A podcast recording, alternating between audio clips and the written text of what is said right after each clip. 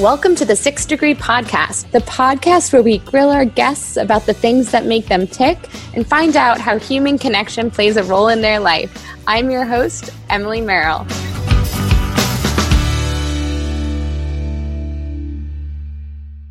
Hello, and welcome back to the Sixth Degree with Emily Merrill, the podcast where we grill our guests about the things that make them tick and we find out how human connection plays a role in their life.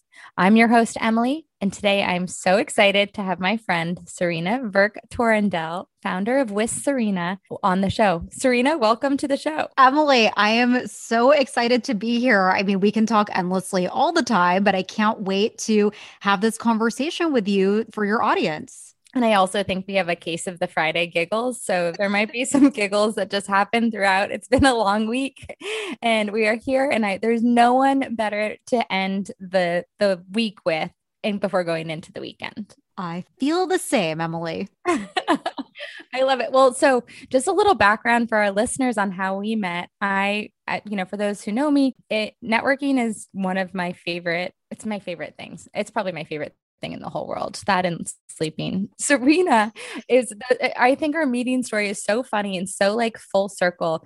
I used to stalk every single name that came and subscribed onto my mailing list. So much, in fact, if I saw a, a company that that person worked at that stuck out to me, I'd reach out to them directly. And so Sarina worked at Postmates at the time and are subscribed.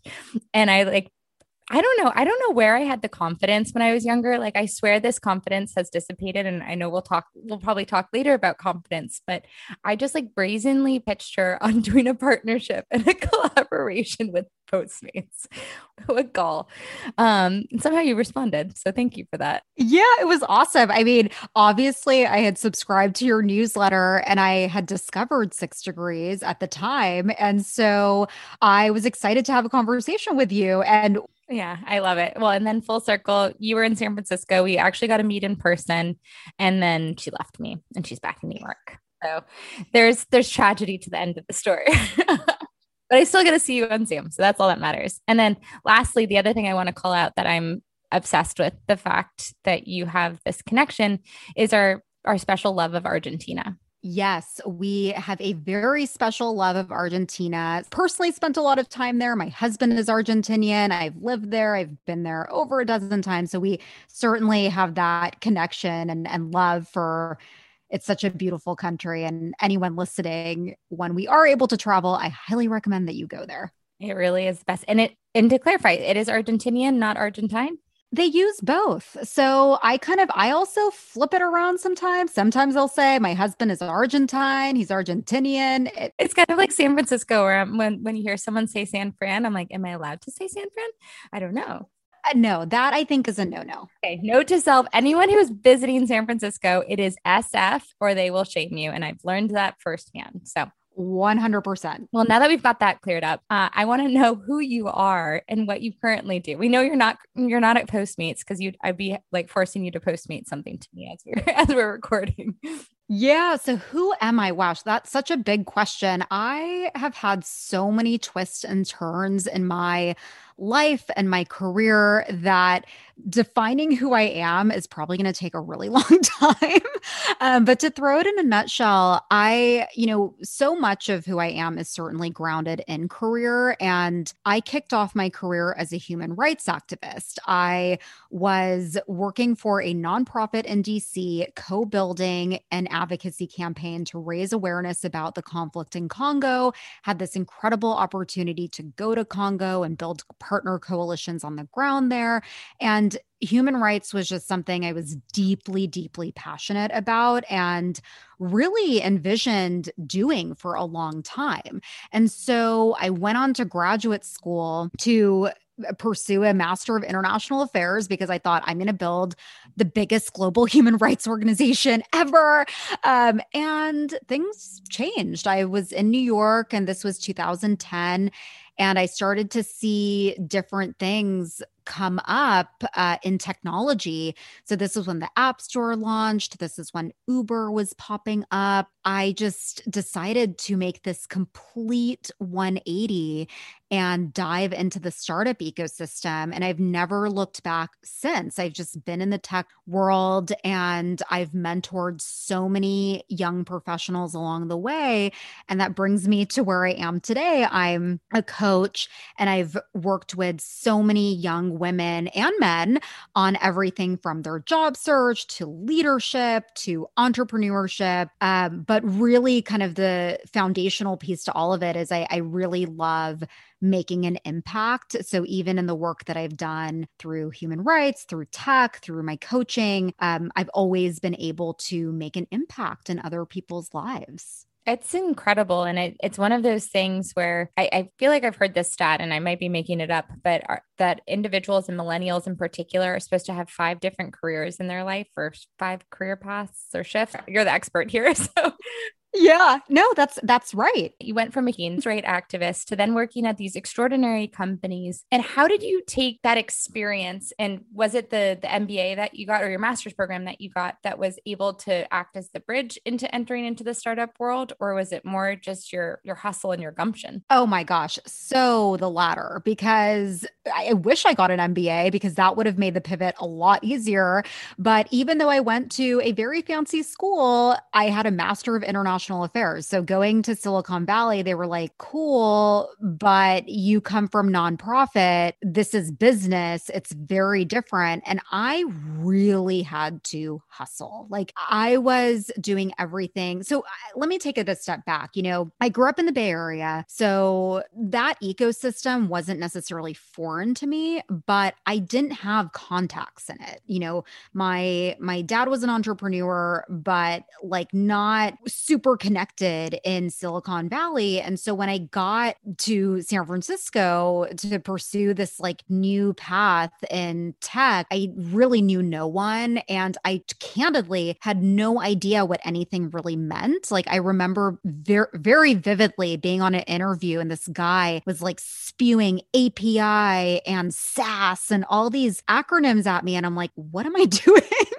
Um, and so what I ultimately had to do was reach out to anyone who would be willing to have a conversation with me. I was applying to no joke 50 to 60 jobs per week in hopes that one company would give me an interview. And throughout that, it took many months of reaching out to many people, having coffees, offering to do free projects for people, showing people like, okay, I was a human rights activist, but there were a lot of parallels between that and marketing and that and operations and partnerships and all of these different things. And ultimately, you know, I got really lucky that Postmates uh, happened to give me a chance. You know, I I remember going into their tiny office at the time. You know, this was 2012. Uh, there were less than 15 people, and I remember having this wild interview process with six people, and just thinking to myself, like, what a cool company, what cool people, and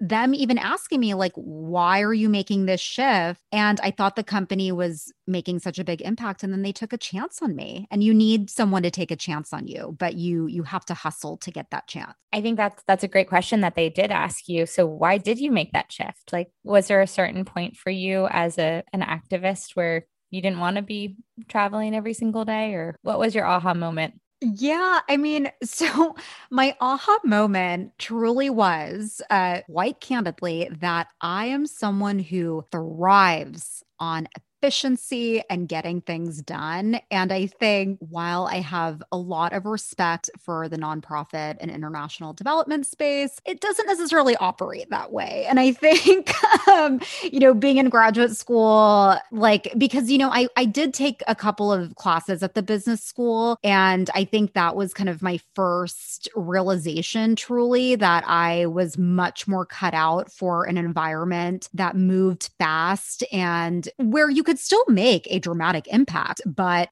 in just an entirely different way of doing it. And so for me, you know, I, am still very passionate about human rights. That it's not something that ever left me, but I think I had this deep realization that at my core, like I like to move fast. And I didn't really realize that earlier on. I didn't realize that in college. I didn't realize that while, you know, doing the human rights thing. I think I realized it by being in New York where things move fast and seeing businesses pop up and taking some business school classes and thinking like something in my gut is telling me that I've got to explore this. And I'm really glad that I did. That's amazing. And I, I like that aha moment. And I'd be very curious if you know your human design. I don't. And I know you've, we've talked about this your homework after this is just just to do a human design. And for those that are listening, it's human design is super fresh in my brain this morning um, because we did an event on human design this week, and it's just so interesting the different like producing styles people have. So curious. I have an idea, but I'm curious what yours might be. So switching gears, you started off as okay, you went from human activism, Postmates. What did they hire you as? Like, what was your role at Postmates, and what what did you do day to day? Yeah, that's a great question. Ooh, I loved so many things. Like eh, let's be real. I was hired on to launch their first market. So my my exact title was a launcher, which nobody understood what that meant in 2012. Now like there are so many on-demand marketplace companies, but my job was to go to different cities, build out the Postmates infrastructure and launch Postmates in those markets. So I was was doing everything from onboarding couriers to going to merchants and building partnerships, driving growth. I mean, I was doing so much. Like, again, you have to have the context in mind 15 people or less. I can't even remember now. Um, so I was doing everything. And, and I think that experience was so incredible and really changed my career in so many different ways. I, you know, it stretched me in ways that I did didn't even know I was capable of doing. I think it exposed me to the things that I really loved and the things that I didn't love. But ultimately what it what it truly showed me was I love to build. I had this unique opportunity to essentially build the company from the ground up in these markets. And I, I want to provide additional context. I was the only person in these markets. Everyone was in San Francisco and I would go to these different cities, live out of a suitcase, hopping from Airbnb you know, making this happen. And I think it was frankly exhausting in a lot of ways, but exhilarating that I was building this company and I had so much autonomy to do that. You know, I, I took a little break before I went back to Postmates, and I, we can talk about that. But uh, that's what I did my first stint at Postmates it's crazy. It was like it was Postmates hired you as a launcher, but I think you also were launched at Postmates. A hundred percent. I love that. It's so true. It's so true. Yeah. It's so right. Like it's kind of like like you mentioned, someone needs to take a chance on you. And it's that one name brand thing. And you, you, took a chance on Postmates too. Postmates could have been bought and sold and disintegrated and everything like that. So it wasn't Postmates when you were at Postmates. Now Postmates is my top donor, essentially. I'm like, how much did we spend tonight on Postmates? So much money when I could have crossed the street and picked it up myself. But why would I do that? Oh yeah. No, exactly. Why? No, it's so true. I think think it truly did launch everything that's happened since then. And I will always be so grateful for them taking that chance. And and yeah, like you're right. I took a chance on them too. I think, you know, being in your mid 20s, there's less like anxiety. Well, at least for me, there was less anxiety when it came to risk. I was just like, this is awesome. Cool. I love delivery. I love convenience.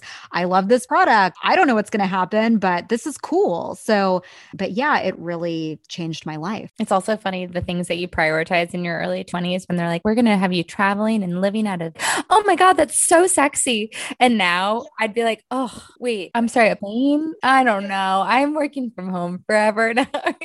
hundred percent. Like I would never take that job now. That's why most, um, I think, what you call it, consultants are like 12 or like early 20s. They they're excited and they're they're easily manipulated by that money. But now I'm like, yeah, I, I like going to bed by 10. I went away this weekend for two days. My whole routine was like just up in arms. And I I realized we're this is this is like getting old is having a routine is the most exciting thing in, in your life, which is a great, great learning for those that are listening and thinking, wow, I want to still travel. Just build that routine while you travel. You know, Sarina, I love the name of your brand. I, I love that it's with Sarina. I, I feel like it, you have so much opportunity to turn it into a TV show or one day even, hey, if you want to be a cook, like cooking with Sarina, it could be whatever. Yeah, ordering in with Sarina. Ooh, delivering with Sarina. There we go. Yeah, bedtime at nine with Sarina. So tell me about with Sarina. Where when did with Sarina take shape in your life? Yeah. So more context on that. You know, I said I took a little break from Postmates. I went on to build my own company. I did a stint at Glam Squad. And when I went back to Postmates, I truly just had this amazing opportunity to lead all sorts of partnerships from retail to grocery to alcohol. And that was kind of my first taste where people just started coming up to me and asking me for help and mentorship. You know, how do they grow in their career? How do they, you know, make a pivot? Because a lot of people had started to realize that I had quite successfully made a pivot from from the nonprofit sector to consumer tech. And so that was kind of my first taste of just true mentorship. And then when I went on later, you know, I went on to Apple where I had this awesome opportunity to lead global partner marketing for the for the App Store, that's when it really struck me. You know, someone came up to me uh, while I was at Apple and just was not in the best place. And she asked me, you know, I really need help with my career. I am interested in pivoting into this new industry. I want to move to a different city. You know, I've seen that you've done all these things. Can you help me? And what was just like a mentoring conversation was something that just, you know, I had that aha moment where I'm like, I love doing this. I love empowering people to shape their career the way that they want to shape it, to not be afraid to make a move into a new industry, to make a move to another city. And this is something I've got to explore. And so with Sarina has, you know, quite frankly, has been a side business. You know, I'm I'm very ingrained in the tech industry. You know, I'm at a Fortune 100 company today. With Sarina started out as a coaching business focused on job seekers and solopreneurs, but over the years I started started having all sorts of people come up to me. So I've had job seekers, solopreneurs, leaders, um, entrepreneurs, uh, really a range. And so now with Sarina, truly focuses on three key pillars. And number one is learn with Sarina, where you can access my digital courses, where I can teach you all everything you need to know about your job search. Uh, grow with Sarina, where I coach leaders and entrepreneurs to be the best versions of themselves on everything from confidence to leadership presence to becoming a thought leader externally. And then I have a build with Sarina where I work with small businesses and startups on launching new products because I come from that world. So with Sarina has has shifted a lot over the last couple of years, but these are the three areas I'm I'm very passionate about. Mm, I love that. And your clients are so lucky to have your expertise in your ear to help them with whatever problem that they are navigating through. So, Sarina, you know, being in the corporate world, you've been in the corporate world now for over 10 years, which is crazy to think about. like 2010 was last year or 2012 last year. It wasn't. Oh, oh man. Oh, I want to know. I think it's interesting because women in business, I, I mean, I was only in the corporate world for a little, a little bit, but it was very, it was very hard to find a mentor, very hard to find to navigate your way and know who to turn to. Do you see any themes of successful women in business and things that they typically struggle with?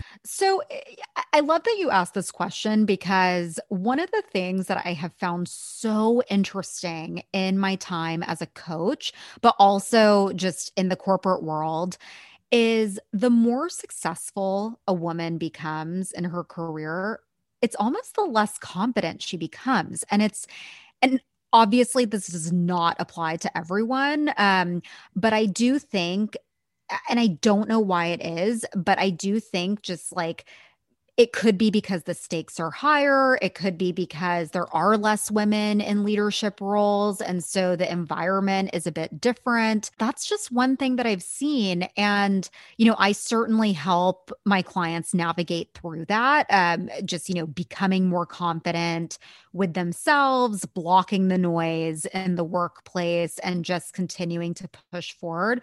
But that's something I, I, I certainly see. And I so relate to that too, even as an entrepreneur. Um, from the original story that I told you about reaching out to you on Postmates, I felt like I was so fearless. It's like when you're skiing when you're little, it's okay because you're closer to the ground. And now you're a little taller and falling down hurts a bit more. So you're onto something there.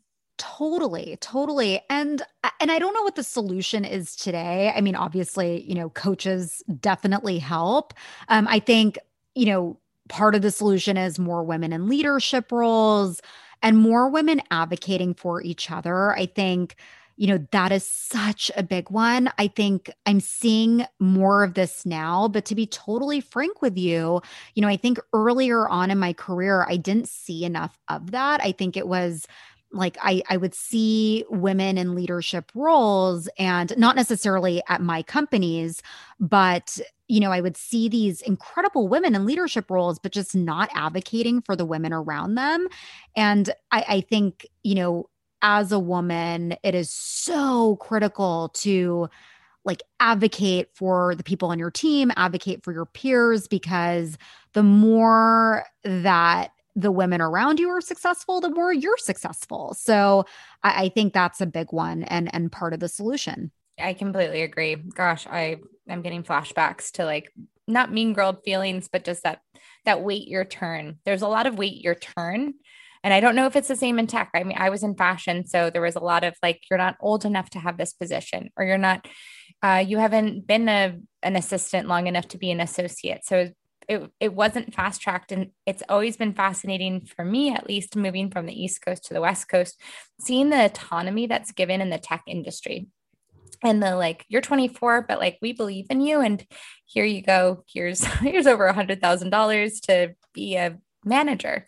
So can you talk a little bit about like that as well just to you know tech as an industry yeah. versus other industries you've worked in? Yeah absolutely. I you know it does vary company by company. And I've certainly seen that even in the tech industry. But I will say that across the board, I think there's so much room for growth, um, especially in the startup ecosystem. You know, like I was, I don't know, I, I, think I was 26 when I joined Postmates, and I had so much autonomy and responsibility. And that's wild, right? I think, you know, I was fully capable. I, could do it and again like i had the trust of the the people around me but i i do think that is rare and i think that is something unique especially in the startup world um and especially and you know the startup world is diverse i think a lot of people get confused by that. They hear startup and they think they immediately think of tech, but startups are lifestyle brands, they're retail companies, like there's so many things there and I do think there is there is a little bit more autonomy and and freedom there. Uh, but again, it, it, does vary company by company. I've been told all sorts of things um, throughout the years. Yeah, I I think that's just so incredible. Last question for you before we pivot one more time. We're big into the pivot here. As someone who has worked in a diverse set of industries, but more specifically the tech industry and coaching people in this realm, what do you see are the biggest mistakes people, individuals in particular, are making as leaders, and things that we could should take into leadership? Um, so if we're new leaders, like mindsets or any tools in our tool belt would be great. The first thing that I'll say is there is a difference between a leader and a manager. So a leader, I think, is someone, and they and a leader can absolutely do both, hundred percent.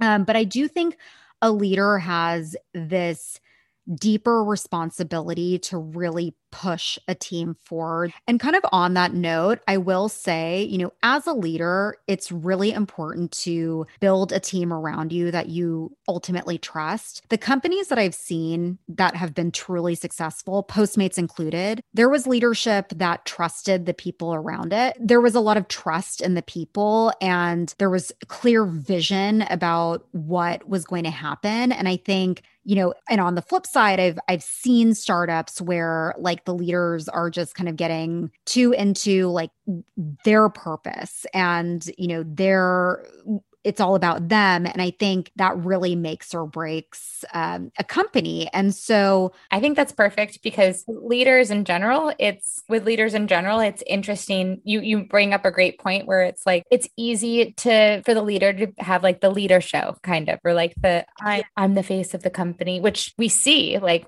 I think a face, you know, big companies, you think of the founder. You LinkedIn's the only one. I don't know the guy's name off the top of my yeah, because it's he's new. It used to be Jeff Weiner, and then now it's someone else, uh, which I I don't remember. But you like Tesla, Elon Musk. Even though, fun fact, like Elon Musk didn't create Tesla.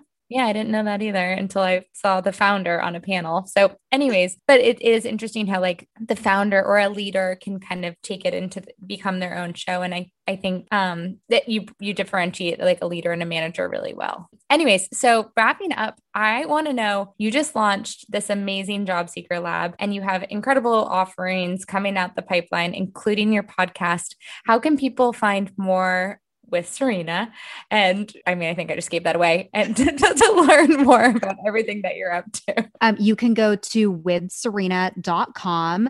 Uh, you can find everything you need to know about my coaching, my courses, my podcast, where I bring on leaders from the tech and startup ecosystem if you're curious about that. So, Sarina, I'm going to ask you your first of the six fast questions. Tell us an unknown fun fact about you. So, one time when I was traveling to the Dominican Republic, I pretended I was a CIA agent because. because my friends and I were so dumb, talk about early 20s. We got in a car with a group of guys and they had a gun. So I basically got in like hardcore Congo kidnapping training mode and was like, you need to give me your gun right now. And got into this whole spiel. And they thought I was a CIA agent eh, because they gave me their gun and I took out the bullets and they totally freaked out by this whole thing. I was wearing like this orange little dress. And I think they just did not know what was going on. So that's my fun fact we are definitely friends because I have played this game so many times based on like books I read to intimidate cab drivers for my own safety. Yeah. Did you know how to take out bullets? I did. Yes, I did because I went, you know, when be going to Congo, I had to do all these trainings. I did I did some shooting lessons and the whole thing. So, yes. I think that would have ended like Pulp Fiction at the end for me. like it would not have been as graceful. no, and the and the like the hilarious thing is I would never do that now. Like I'm so risk averse now. So just again, like that's why I bring up the early 20s. Oh my God. There's so many stories to piggyback off of that of roommates, things who have done something similar. I'm like, what are you thinking? but you got there safely and now she can tell that story. Yes, exactly. And I scared a couple of guys. So that was that was fun. And my girlfriends were like, what? like what? Who are you? Are you a CA agent? Is there something we so that's her her last career. We just couldn't mention it because of just kidding, just kidding. So the other question, and you've met so many extraordinary people through your through your career and through your travels. Who would be a dream person you'd want to be connected with? I am obsessed with Sara Blakely. I think she's so awesome. I just love her story. She Uh, basically like is such she like went door to door. I met sara Blakely. Actually, no, I'm by I don't know her. I have a picture with her. I planned an event for her. So I have her someone on her team's info if we want to like. Do you know what actually I got for her, from her and I don't know if these took off. So you know Spanx, like they're the under thing. She created an arm version of Spanx. And so the arm things go under a shirt and they were like cut off. So it looked like it had, gave the illusion that you were wearing like a long sleeve shirt, but without the drama of a long sleeve shirt. Again, not something that really stressed me out in my life, but I did get a free pair of those. So yeah, you're connected now to Sara Blakely. I love her. She's she's so awesome. She's just like true entrepreneur, but like good person. Yeah, she's she really seems like an awesome and self-made, super self-made. Yeah, uh, which I love. I love everything. Um, so what show are you currently watching or have recently watched, if not like at this exact moment in time? Yeah. So I beca- recently became obsessed with a flight attendant. I did not think I was going to be into it. And then I just binged through it. It was so good. It was, it was, it's like mindless. And you're like, this would never happen. This feels good. Yeah. Oh, highly, highly recommend.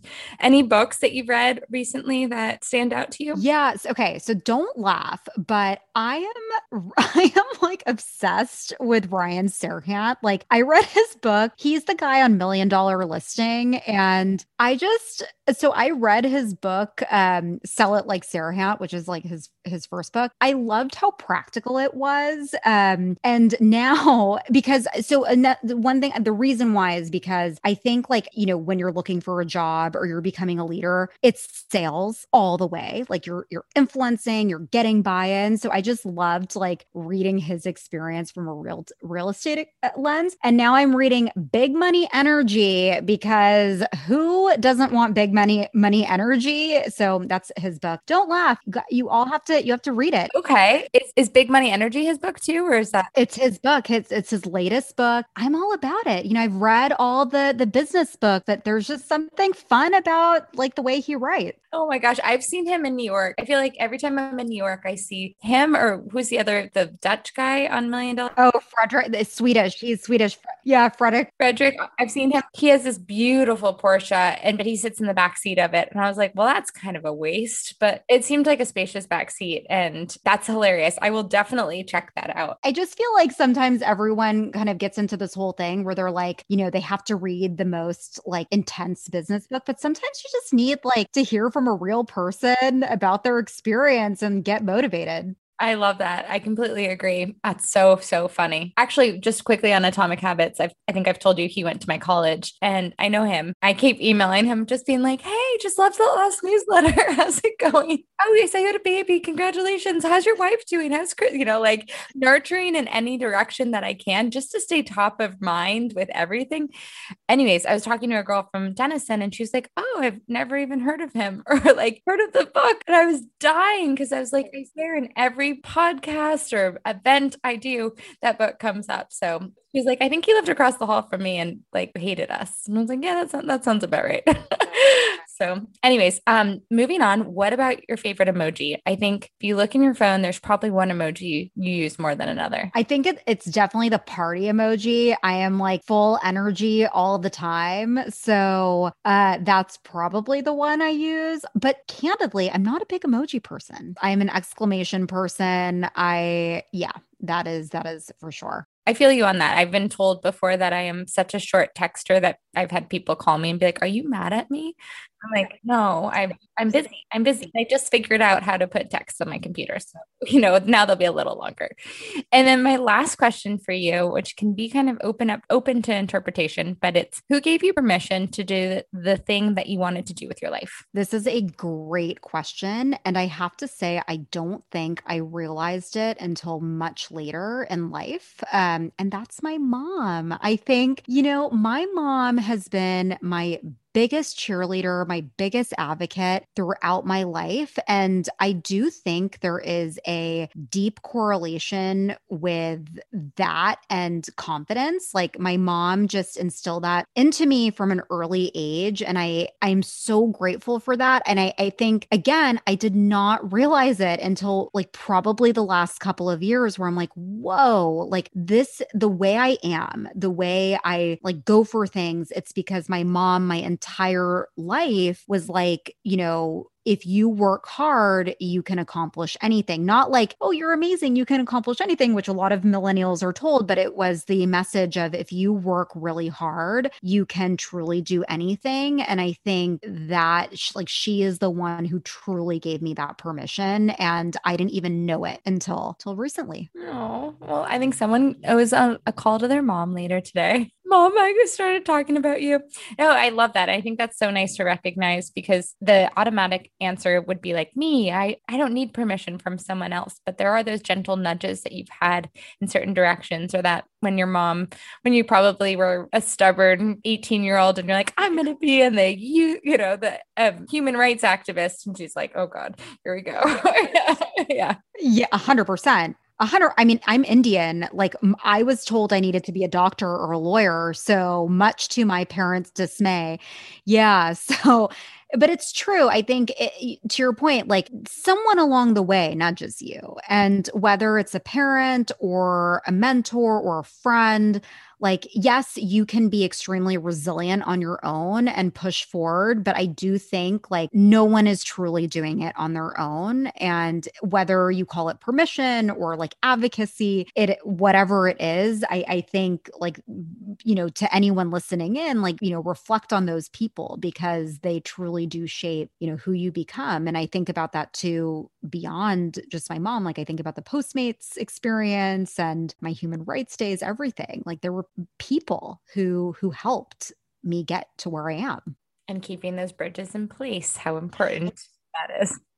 Oh my gosh. Yes, I've I've learned that the hard way. I will be the first to admit when I was younger, I was like, whatever. Um, no, you got it. You don't burn bridges. Again, my Postmates experience, I'm not going to get into it today on this show, but like I almost burned a bridge and then I got a second chance.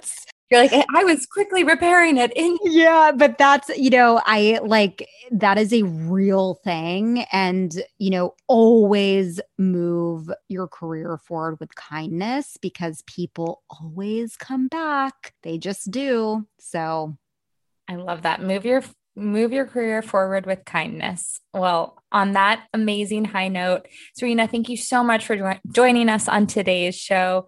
Listeners, please check out with Sarina. You will not be disappointed. Her podcast is extraordinary. And we look forward to seeing you the next time on the sixth degree. Make sure to share, like, and give us a review. Take care. Thank you so much, Emily. It was awesome to be here.